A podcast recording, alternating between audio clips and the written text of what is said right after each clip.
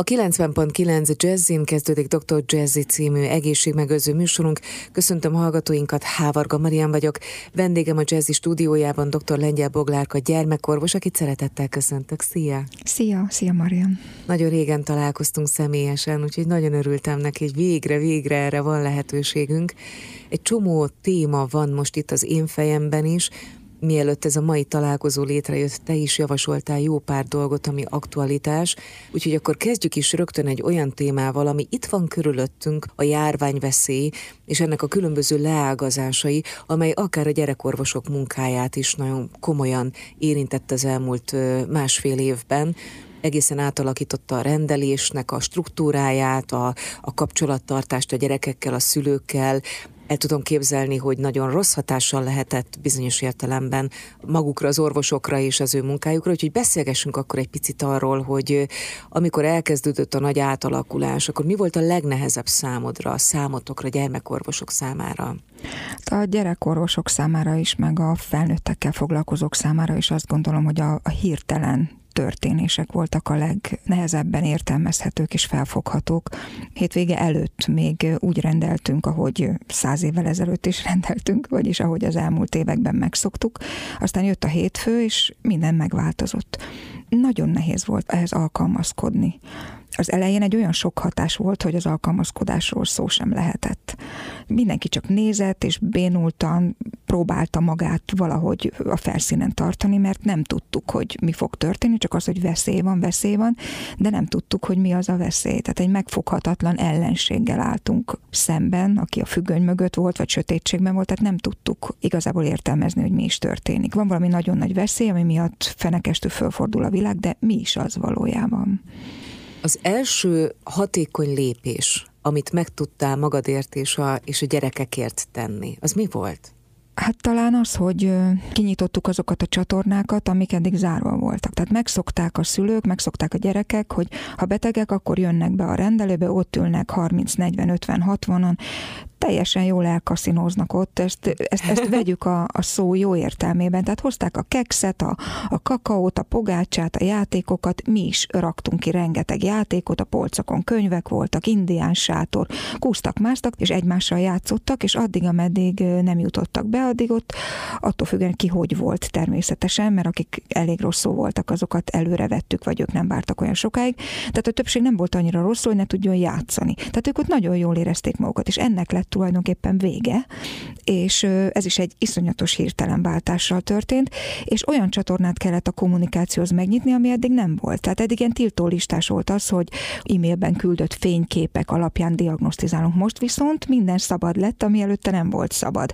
Tehát lehetett azt a kapcsolattartási módot használni, amit tudom, hogy a skandináv országokban használtak, lépcsőzetesen jutottak el az orvoshoz a szülők a problémájukkal, nem pedig rögtön a doktort kapták el, mint ahogy egy szemtől szembe találkozásnál a rendelőben, hanem először fel kellett hívni, vagy kellett írni egy levelet, és akkor majd utána. Ez más országokban teljesen elfogadott dolog, nálunk iszonyatosan kiverte a biztosítékot, mert egy csomó indulatot váltott ki, nagyon sok probléma volt ebből, hiszen volt egy olyan szokásrend, hogy, hogy Magyarországon a személyes találkozás az, ami az igazi, és mi az, hogy telefonon diagnosztizál. Tehát egy ilyen pejoratív értelme, abszolút pejoratív, hogy telefonon diagnosztizál. Holott ez nem tuti diagnózis, hanem egyszerűen csak a triázsolásnak, ami aztán a kórházakban már, már elfogadottá vált. Tehát a tünetek értékelésének a, a módja változik meg, mert van olyan, sok olyan probléma, amit egy jó képzett asszisztens is meg tud válaszolni, és megnyugtatóan meg tud válaszolni,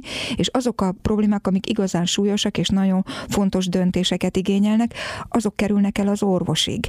Például akkor, amikor jelentkezik egy anyuka, és ez szinte mindennapos dolog, azzal, hogy náthás és köhög a gyereke. És akkor, ha oda kapcsolják hozzám, és most tényleg azt szeretném, hogyha mindenki jó értelemben értené azt, amiről beszélek, mert is nagyon sok félresiklás van. Tehát, hogyha csöng a telefon, és azt mondja, hogy anyuka, hogy a gyereke köhög és náthás, én azt gondolom, hogy az az asszisztens is, akivel együtt dolgozom, az alatt a 15 év alatt, amióta együtt vagyunk, és az előző évek tapasztalatai alapján, amit nélkülem dolgozott le korábban, van annyi tudása, és van annyi differenciál diagnosztikai képessége, hogy az első tanácsokat meg tudja adni.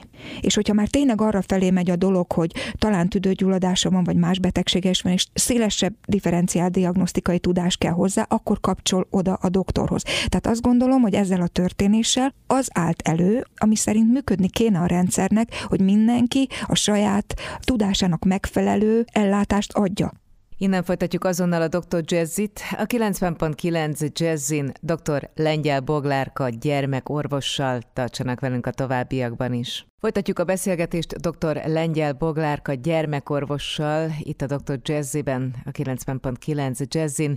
Az előbb éppen ott tartottunk, hogy az elmúlt másfél-két év alapvetően átalakította az orvosi rendelés struktúráját, átalakította a személyes találkozás lehetőségét, és bizony felmerültek olyan kérdések is, hogy mi az, amivel kapcsolatban érdemes, vagy szabad, vagy föl kell venni a kapcsolatot azonnal az orvossal, és mi az, amiben mi szülők, nagyszülők is egy kicsit kreatívabbak kell, hogy legyünk hogyha egy orvost, most tegyük idézőjelbe, vagy ne tegyük idézőjelbe, arra használunk, hogy 500-szor mondja azt, hogy hogy kell orrot szívni, akkor pazaroljuk a tudását, mert egy orvos nem erre kell használni. És az, amit az emberek megszoktak, hogy dur bele, és én az orvossal akarok beszélni, és az orvos mondja egy rendelés alatt 30-szor, hogy befogja a jobb orjukát, tudja, a másikba belerakja a balba a leszívót, és akkor nyomogatja, és, és utána meg sterimárral fújja, de először ne kezdje el befújni a sterimát. Tehát ezeket, én nekem sokszor van olyan gondolatom, hogy Atya, Úristen, hányszor mondtam én ezt el? Mert nekem más felé kellene az agyamat használni. Azért más felé, mert így, hogyha ha összekeverjük ezeket a kompetencia határokat, akkor mire oda kerülök, hogy fontos dolgokat kéne differenciálni, mm. le van nyírva az agyam, és nem tudok gondolkodni. Igen. Tehát, hogy annak a gyereknek az érdekében nem tudok jól gondolkodni, akinek nagyon szüksége lenne rá, mert előtte eset. már, igen, mert előtte már 30-szor elmondtam, mint egy mantrát, egy zsolozsmát, egy nem tudom mit, azt, amit igazából az asszisztensem is el tud mondani, sőt, még jóval többet is el tud mondani, mert az én asszisztensem nagyon okos, és ennek nagyon örülök. A szülőnek is kéne tudni, tehát erről szóltak, nem tudom, utalhatok-e rá, az a Doktor Mamis sorozatunk, igen, amit, igen. amit ketten készítettünk, és, és nekem ez egy nagyon fontos mentőöv, mert például az orszívást, amit Mariam mi együtt mutattunk ott igen. a kisfiadon, tudok arra hivatkozni, hogy nézze meg a Youtube-on, ott van Doktor Mami orszívás, és akkor, akkor, akkor azt csinálja meg. És akkor én, én spóroltam magamnak időt és energiát, mert haza fog menni, és megnézi, és örökre ott marad a fejében, hogy hogy kell azt az orszívást megcsinálni.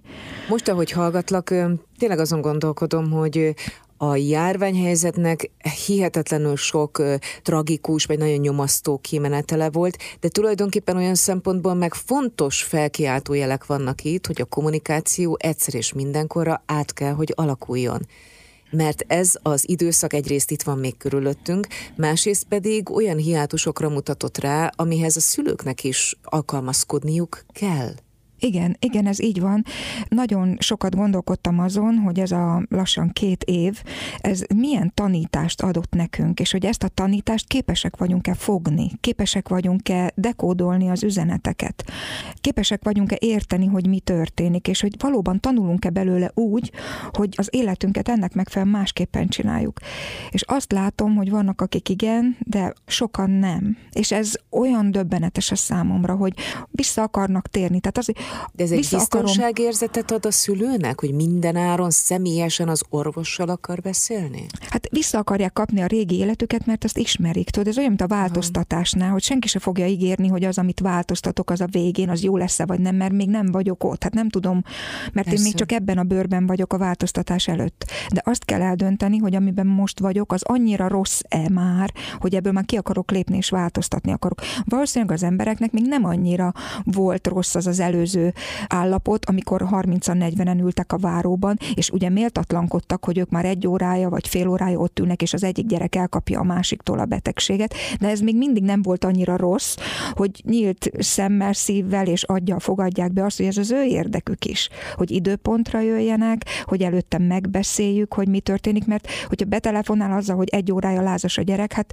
mondjuk egy vírusfertőzése van, aminek lesz majd a kifutás öt nap, én nem tudok mit nézni rajta. Mert lehet, hogy a láz azon kívül nincs is más. Tehát, hogy a betegségnek is van egy menete, tehát az, hogy ő, ő biztonságból, az a szülő, azért, mert péntek van, és nem akarok így neki menni a hétvégének, vagy hazaküldték az óvodából, vissza tudja vinni az igazolást, és akkor ő Próbálja akarja ruházni, megoldani, igen, igen a, a, a, mhm. a felelősséget, és azonnal választ várni, nem mindig lehet választ adni. Tehát hát nehéz ez így, nagyon nehéz. De ha jól érzékelem, akkor ez egyfajta kiégési folyamatot is bizonyos szempontból elindíthatott az orvosok között. Egyrészt túlterhelődött a rendszer, de nem csak fizikailag, hanem, hanem érzelmileg is, meg mentálisan is úgy tűnik nekem, hogy azért itt nagyon elbeszélnek egymás mellett a szereplők. Igen, igen, azért, mert valahogy össztársadalmilag nincsen egy olyan elfogadható direktíva, ami mindenkire egyformán érvényes lenne,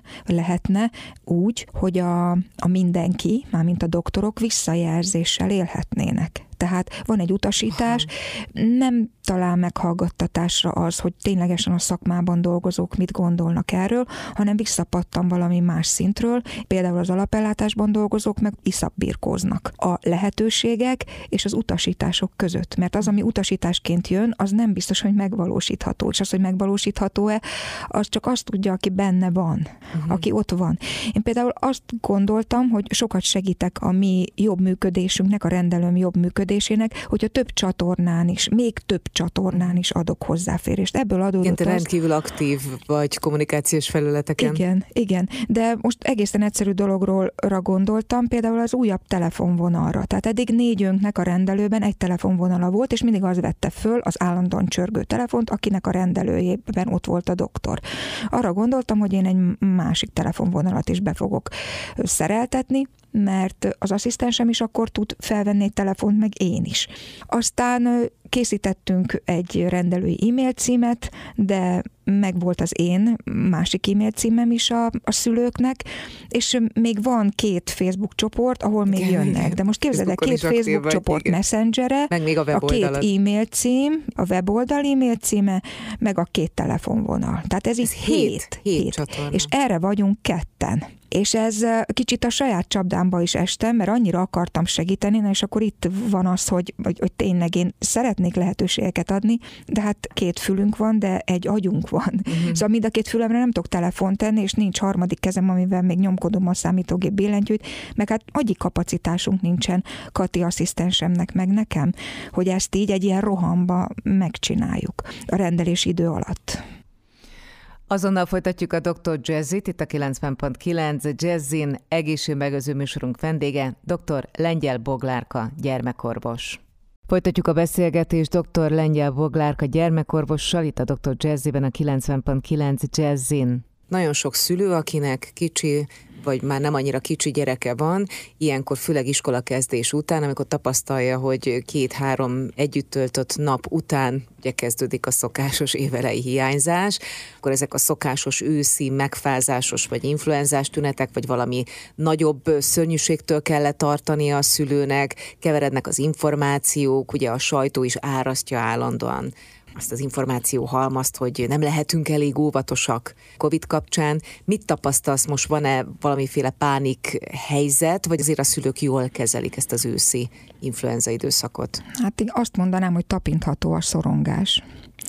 Mert a legkisebb tünetnél is a legrosszabbra gondolnak, és valahogy a, a józan eszünket kezdjük elveszíteni abban, hogy, hogy értékeljük ezeket a tüneteket, és a, próbáljuk a helyén értékelni. Mert hogy persze van a koronavírus, különféle variánsai jelentek meg, de vannak olyan egyéb vírusos betegségek is, amik nem koronavírus fertőzéstől alakulnak ki. Tehát van egy csomó más vírusos betegség is. Most például Az, mi a jellemző, bocsánat? Minden hétnek megvan a jellegzetessége. Van olyan hét, amikor a, a hasmenős hányós, most az elmúlt héten például az ugatós köhögés hm. volt, az ugatós krupos köhögés, a száraz köhögések. Tehát tényleg minden héten hétfőn bemegyünk, és akkor jön, jön hétfőket szerdán az aktuális heti igen, hm. Igen. Az elmúlt év több hónapjában hordtunk maszkot. Hm. Nem voltak a gyerekek közösségben. Most szeptembertől megnyílt minden, és azt kellene józanul végig gondolni, hogy ezek a blokkolt nyálcserék, mert végül is az volt. Ja, hát igen. Nem köpködtünk egymásra, meg volt a távolságtartás, az most így felszabadult. Több ember van egy kupacon, sőt, rendezvények vannak, gyerekeket is viszik a plázában, megindult a, a zarándoklat, ahova megint csak viszik a gyerekeket. A gyerekek összezárva vannak az óvodai közösségben, iskolai közösségben. Nagyon bizonytalan, nagyon labilis az, hogy kin van maszk, kin nincs maszk, nem szellőztetnek, amit látok, és ez egy örök probléma. És uh, nyilván a gyerekek, ezt korábban is tudtuk, de valahogy mindig újra és újra föl kell fedezni, hogy a közösségbe kerülő gyerek rá fogja nyalni, köpködni, simogatni a társára azt a vírus és baktériumflórát, amit ő otthonról hozott, vagy a nagyszülőktől hozott, vagy egy másik játszótérről hozott. Ezek keverednek. Ráadásul a gyerekek jó része antibiotikummal van kezelve, és az antibiotikum kezelés az nem mindig korrekt. Tehát kisebb adagot adnak, korábban abba hagyják, uh-huh. láztalan két nap utána a gyerek, és utána Viszi már nem adják. Uh-huh. Tehát mhm. ezzel a rezisztens kórokozók uh-huh. számát növeljük. És az antibiotikummal megkezelt többször megkezelt rezisztens kórokozókkal a torkában közösségbe menő gyerek, az viszony be fogja fertőzni azt, aki meg nem kapott, és még védtelenebb, mert még nem kolonizálódtak a vírusok, baktériumok az ő nyálkahártyán, és nem tanultak meg vele együtt élni, mert nincsenek még ellenanyagai. Tehát ezeknek az őszi fertőzéseknek a jó része az tök normális, mert újra össze vannak zárva a gyerekek. Most az, hogy eddig maszkot hordtak, azzal blokkoltuk az egyéb fertőzéseket, tehát azért van most a nagy kérdés, hogy most van-e influenza, mi volt évelejétől az influenzából, Igen. nem volt influenza. Hát azért, mert ott volt a maszk, és azért az mégiscsak valami, valamit visszafogott, tehát nem köpködtek úgy az emberek egymását. A cseppfertőzéssel terjedő kórokozók, azok cseppfertőzéssel terjednek. Nyilván, hogy nyállal, váladékok át, hogyha ott van egy kendő, akkor az valamennyit visszafog, de hogyha mocskos kendő van előttük, és még a harmadik hónapban is ugyanazt a koszos kendőt használják, akkor nem biztos, hogy az már olyan nagyon jó, mert éppen többet árt, mint amit használna.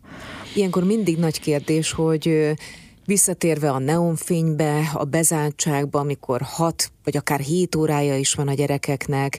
Mit szoktál javasolni? Hogyan lehet szeptember, október, november, decemberben valahogy egy kicsit a gyerekeknek az immunrendszerét erősítgetni? Hát arra nincsen ráhatásom, ami az iskolában van. Pedig uh-huh. szeretném, hogy legyen, de arra még akkor se volt ráhatásom, amikor iskola orvosként dolgoztam. Szellőztetésre például, a gyakori kézmosásra. Azt látom, hogy eltűnnek a kézfertőtlenítők most már. Nem is kell folyamatosan kézfertőtleníteni, de legalább szappan legyen. És időnként lehet lehessen fertőtlenítővel is letisztítani a gyerekek kezét. Tehát ami az iskolában történik, arra nincsen ráhatásom, legfeljebb elmondhatom a gyereknek, hogy mosson kezet. Vagy próbáljon meg kikéreckedni szünetben a, a folyosóra, ahol több a levegő, vagy akár amíg jó az idő, vagy nem is jó az idő, hanem rossz, de teljesen mindegy, le lehet menni akkor is az ereszt alá a kertbe, vagy az, udva, az iskola udvarára. Arra viszont talán bízom benne, hogy van ráhatásom, hogy ha elmondom a szülőnek, hogyha hazamennek, akkor akkor mossák meg a gyerek kezét, meg az arcát, meg öblítsék át az orrát, mert az orrában lévő váladékba bele tudnak ragadni a kórokozók, meg a hajára is rá tudnak, mert az egyik kisgyerek nyalogatja a kezét, aztán oda megy és megsimogatja a másiknak a fejét. Ne havonta mossák meg a gyerek haját, mert úgyse zsíros, meg ne is két hetente, hanem próbálják meg egy kicsit gyakrabban, mert oda is beleragad mindenféle nyál, meg köpet, meg, meg minden, mert ezek a gyerekek egymás szájában játszanak. Uh-huh. Tehát, hogy az alapvető higiénés rendszabályokra kellene odafigyelni. Jó, ha van fertőtlenítő, de nem kell nagyon fertőtlenítőzni a gyerekeket, tök elég, hogyha az alapvető tisztasági szabályok, tehát úgy nem ülünk le enni, hogy nem mosunk kezet. Uh-huh. És ha összefogdosta a gyerek a játékokat az óvodával, akkor is meg kell mosni a kezét, mielőtt a szendvicset odaadjuk neki, és elkezd turkálni benne. Innen folytatjuk hamarosan a beszélgetést egészségmegőző műsorunkban a Dr. Jazziben, dr. Lengyel Boglárka gyermekorvossal. Tartsanak velünk a továbbiakban is. Ez továbbra is a Dr. Jazzy, a 90.9 Jazzin egészségmegőző műsorunk vendége, dr. Lengyel Boglárka gyermekorvos. A táplálkozás az mindig nagyon fontos, és tudom, hogy neked ez például kiemelt témád az ételeknek a minősége, mit adjunk, mit ne adjunk. Ez különösen a téli időszakban még cizelláltabb kérdés. Hát igen, igen, azért, mert nyáron csak-csak hozzájut valami gyümölcshöz, meg zöldséghez a gyerek, még hogyha kevéshez is, de az legalább friss télen a téli zöldségek, gyümölcsök vannak, ami nem kevés, csak többen mondják azt, hogy én nem szeretem a céklát, nem szeretem a káposztát, nem szeretem a zeller szárat, és akkor mi marad? Elég kevés dolog, és egyáltalán nem jó, hogyha télen viszont megvesszük a paradicsomot, meg a paprikát, mert annak semmiféle olyan, igen, mm. semmi olyan beltartalmi értéke nincsen. Tehát itt azért egy kis furfangra van szükség, hogy olyan, olyan látványú ételt és olyan ízű ételt lehessen készíteni, amit a gyerek meg is eszik. De hogyha a szülő is megeszi azt az ételt, akkor a gyerek is meg fogja enni előbb-utóbb, mert a gyerek az a követő. Tehát, hogyha az anyuka fújolni fog a, az édes burgonya pürére, akkor a gyerek is azt fogja csinálni, anélkül, hogy megkóstolná. De hogyha együtt esznek, akkor jobb esélye van. Emlékszem, én... hogy egyszer, bocsáss meg, hogy egyszer, amikor én panaszkodtam neked, hogy a fiaim nem hajlandóak megkóstolni sem, akkor javasoltál például smoothie-t hogy zöldségből, gyümölcsből készítsem el, és akkor annak lesz egy ilyen nagyon friss színe, és akkor abból apránként kis kanállal kóstolgassunk. Igen, mert hogyha ha rögtön rányomjuk a gyerekre, ezt meg kell enned, és, és zsarolni kezdjük, annál nagyobb lesz az ellenállás, tehát annál inkább behúzza a féket talán azt mondanám, ez nekem bejött a saját gyerekeimnél, hogy én nem kínálgattam, hanem csak oda tettem, és én is ettem. És akkor megkérdezték, hogy anya, ebből én is ehetek? És mondom, hát itt van az asztalon a tiéd is, persze. Tehát nem nyomtam, hogy de ezt kell neked, ezt kóstold meg csak egy falatot e, a mama kedvéért, nagypapa kedvéért, valakinek a kedvéért. Tehát mennél jobban nem nyomjuk, annál jobban érdekes lesz neki. De hogyha mondjuk, mondjuk, mondjuk, akkor nagyon nagy ellenállást lehet kiváltani. Fontos, hogy a gyerek egyen. Mert most arról beszélünk, hogy milyen minőségű ételt eszik, de sok esetben az is a kérdés, hogy egyáltalán eszik-e. Igen. Erről hallottam a múlt héten, hogy elkészítik a, a szendvicset, vagy a kis tálkában valami műzlit, vagy, vagy, vagy kását a gyereknek, hogy vigye, és úgy, ahogy van, vissza is viszi, Igen. hazaviszi. Tehát nem eszik és nem iszik. És akkor mit várunk akkor, hogyha nem eszik, nem iszik egy gyerek, akkor miből fogja fölépíteni a testét, és miből lesz immunrendszere? Az immunrendszert igazából erősíteni nem lehet, meg ez egy elég faramúci kifejezés, hogy erősíteni, nem lehet erősíteni, tehát nincsen immunrendszer erősítő dolog, vagy működik valakinek az immunrendszere, vagy nem.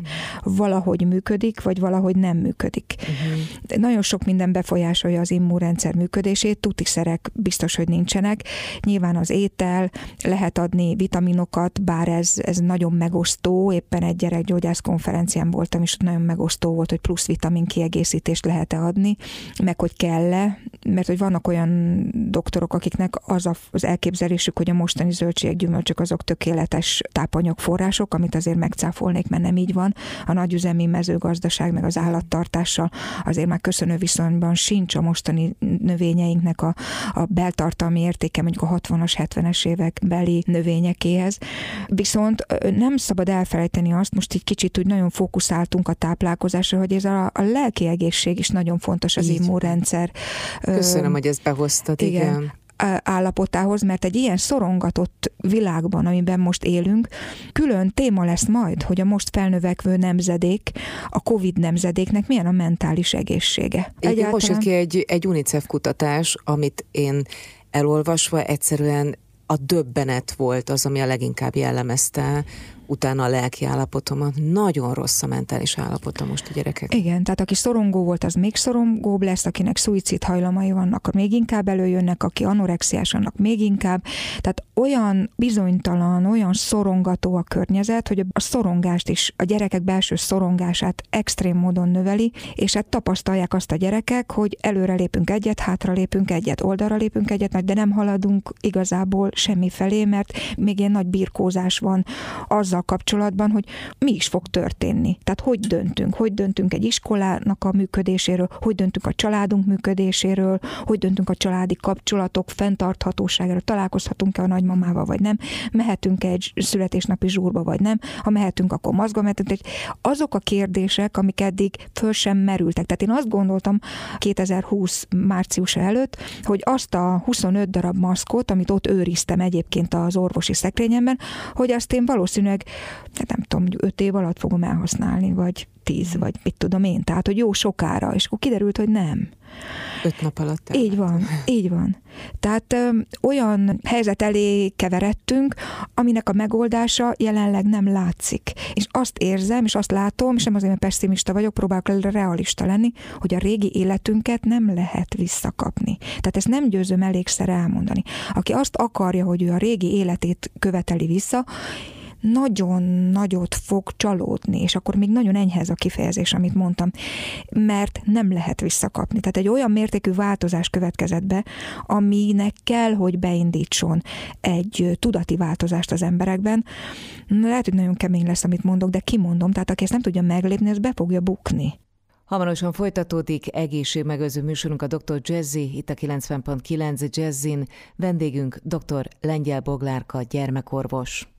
Folytatódik a Dr. Jazzy, a 90.9 Jazzin egészség megőző műsorunk vendége, dr. Lengyel Boglárka, gyermekorvos, akivel az imént éppen arról beszélgettünk, hogy olyan változások zajlottak le az elmúlt időszakban, amelyek véglegesen átalakítanak bizonyos körülményeket az életünkben, és ezek természetesen kihatnak a kapcsolatainkra, az életvitelünkre, a gondolkodásunkra.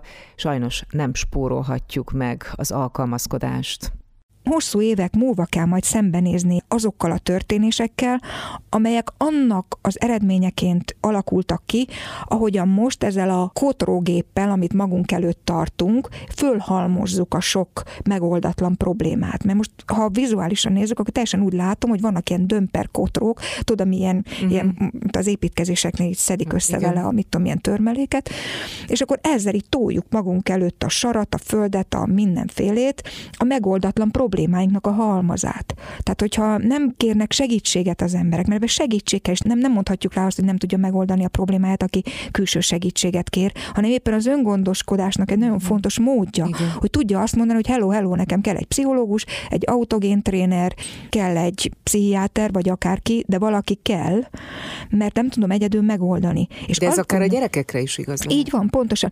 És kimondani azt, hogy nem tudom egyedül megoldani, az sokkal nagyobb tiszteletet érdemel, mert ilyenkor nem a gyöngeségét vallja be valaki, hanem, hanem azt, hogy segítségre van szüksége, mert meg akarja oldani a problémáját. Mm.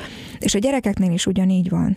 És azt is láttam a praxisban, hogy vannak szorongó gyerekek, akik, ahogy már mondtam, még szorongóbbak lettek, és vinni kell őket, vinni, beszélgetni, feloldást adni. Tehát ebben a nagy zűrzavarban valamilyen megoldás csak van. Valamilyen megoldást találni kell, még ha az a megoldás nem is végleges. Egyébként ez a fajta szorongás, amit most említettél, ezt én látom a saját gyerekeim iskolájában, látom a, a baráti körömben, óvodában, gimnáziumban. Tehát most ott tartunk, hogy, hogy nagyon sok pedagógus mondja azt, hogy jöjjön gyorsan vagy egy iskolapszichológus, vagy egy konfliktuskezelésre specializálódott szakember, mert olyan kisülések vannak az osztályokon belül, olyan agresszió jelent meg az osztályokon belül, akár kicsi gyerekeknél is, amivel a pedagógusnak nem biztos, hogy dolga bánni, mert hát ő nem azért van együtt az osztálya, hogy, hogy folyamatosan konfliktust kezeljen, és ez minden nap generálódik. Igen, igen, nagyon nagy szükség lenne a, a jó működő iskola pszichológusi rendszerre. Igen, ami hiányzik egyébként szerintem. Igen, igen. Az is egy elkeserítő dolog, hogy, hogy ha egy gyereket az iskolán kívül szeretnének pszichológushoz vinni, akkor a zsebükbe kell nyúlni a szülőknek. Uh-huh. A pszichiátriai ellátás az, hát finoman szólva sem megfelelő a gyerek a gyerekek számára. szakember. Hát igen, igen, és hogyha ha, ha találnak mégis valakit, azt magánellátásban találják meg, ami horrorisztikus összeget jelent. Igen. És ha emellé még jön az, hogy a anya és apa is megborult, ezeket a problémákat nem a barátnővel kell megbeszélni igen, most. Igen, igen. Tehát ezt jó felfogott érdekünk, hogy meglássuk, hogy itt most nem a barátnő, aki ugyanúgy fuldoklik ebben az egészben, nem ő fogja megmondani. Ez, ez nem egy olyan, mint amikor régebben elmentünk sétálni vagy kávézni a barátnőnk, és akkor jó megbeszéltük, hogy Kivel mi történt. Ki, igen, igen, ez nem az, ez annál egy kicsit mélyebb, mélyebb és fontosabb, és, és távolra hatóbb, és beláthatatlan, hogy hova, hova fut ki. A következő hetekre, hónapokra mi lenne szerinted a legfontosabb, akár a szülők felé, akár a gyerekek felé, pedagógusok felé, gyerekorvosok felé megfogalmazva? Hogyan készítsük fel magunkat lelkileg, mentálisan, fizikailag? Arra, amire, amiről nem tudjuk, hogy mi vár ránk. Hát eszembe jutott egy kép, egy képi hasonlat, meg egy mondat, amit olyan sokszor mm, mondtunk, vagy hallottunk, és én is mondtam, hogy ha előáll egy helyzet, akkor egy pillanatra állj meg, lépj hátra, és nézd meg onnan is.